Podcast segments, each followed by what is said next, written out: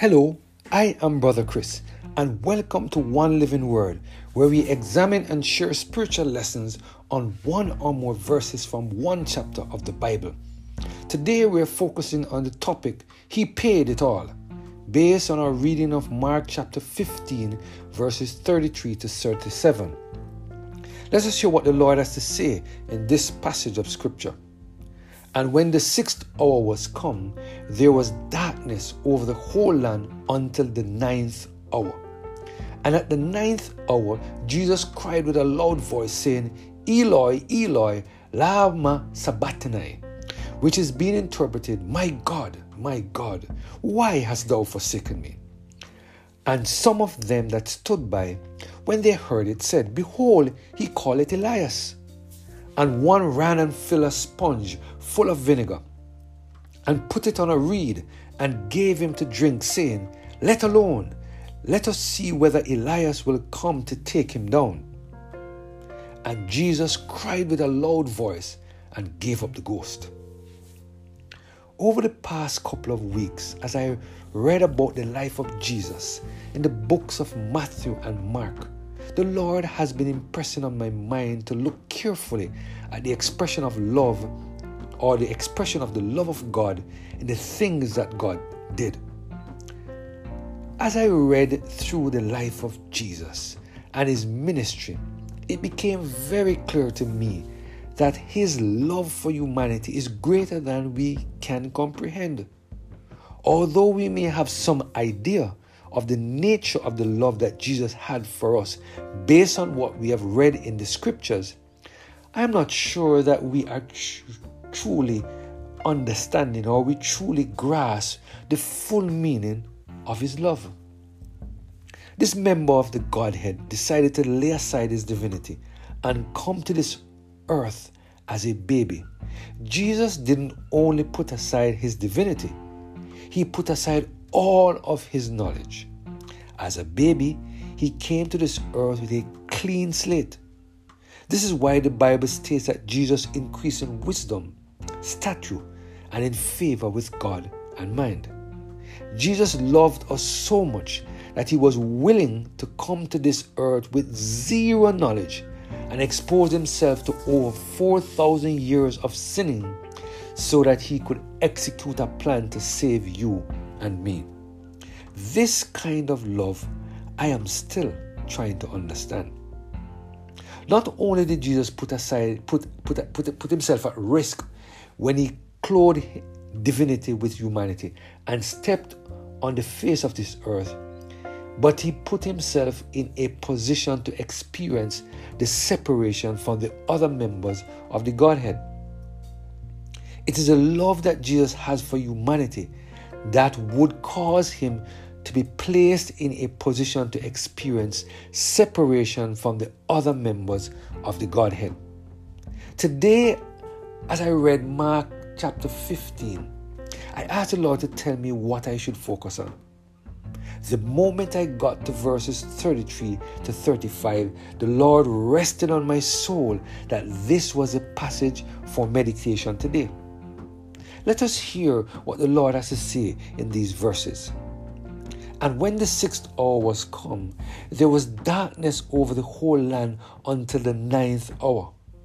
And at the ninth hour, Jesus cried with a loud voice, saying, Eloi, Eloi, Lama Sabachthani, which is being interpreted, My God, my God, why hast thou forsaken me?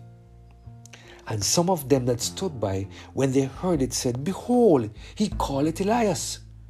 And one ran and filled a sponge full of vinegar and put it on a reed and gave him to drink, saying, Let alone let us see whether or not Elias will come to take him down. And Jesus cried with a loud voice and gave up the ghost. Do you see what happened to Jesus? Here we see Jesus having an excruciating experience. Here we see the Savior of the world going through a separation from the other members of the Godhead, that all those who are on Satan's side at the second coming of Jesus will go through. Jesus said, Why have you forsaken me?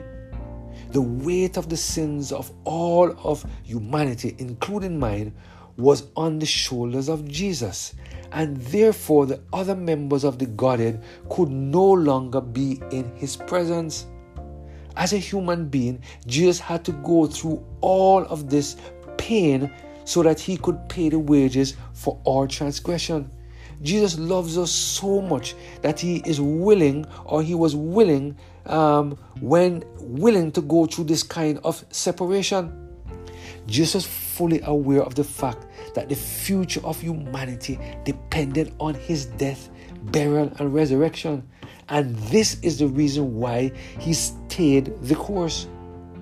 Jesus was willing, fully aware that mankind could never be separated from God, experience a second death, and be resurrected from that position to live for eternity using their own strength and ability. Although the pain was severe, Jesus endured the cross, the separation, and the shame so that you and I can have a right to the tree of life in heaven. Today, God is reminding us that what Jesus did on the cross of Calvary is sufficient to pay the wages for our sins. What Jesus did on the cross of Calvary, no other human being could have done for us. And we could not have done it for ourselves. The physical, mental, and emotional pain that Jesus went through the hours preceding his death was of less importance than to provide the way for mankind to be reconciled to God.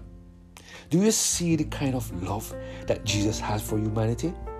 Do you see how much Jesus loves and how much he cares for us? There is no pain that would be great enough to stop Jesus from laying down his life for us and paying the wages for our transgressions. It is my prayer that we will continue to surrender every single area of our lives to the total control of the Holy Spirit so that we can accept the free gift of eternal life that Jesus is offering to us through his spilled blood on Calvary. Let us pray. Heavenly Father, we thank you today for the reminder that Jesus paid it all. He suffered, He bled, He went through pain, He died, He was resurrected, now lives in heaven. He has paved the way for us to receive eternal life. Thank you, Jesus, for paying it all for us, for paying the wages and providing the way of escape so that we can receive eternal life. Thank you, Jesus. I pray that we will continue to surrender every area of our lives so that we can take access, we can re- receive this free gift, we pray, through Jesus Christ, our Lord. Amen. Have a blessed and Holy Spirit filled day.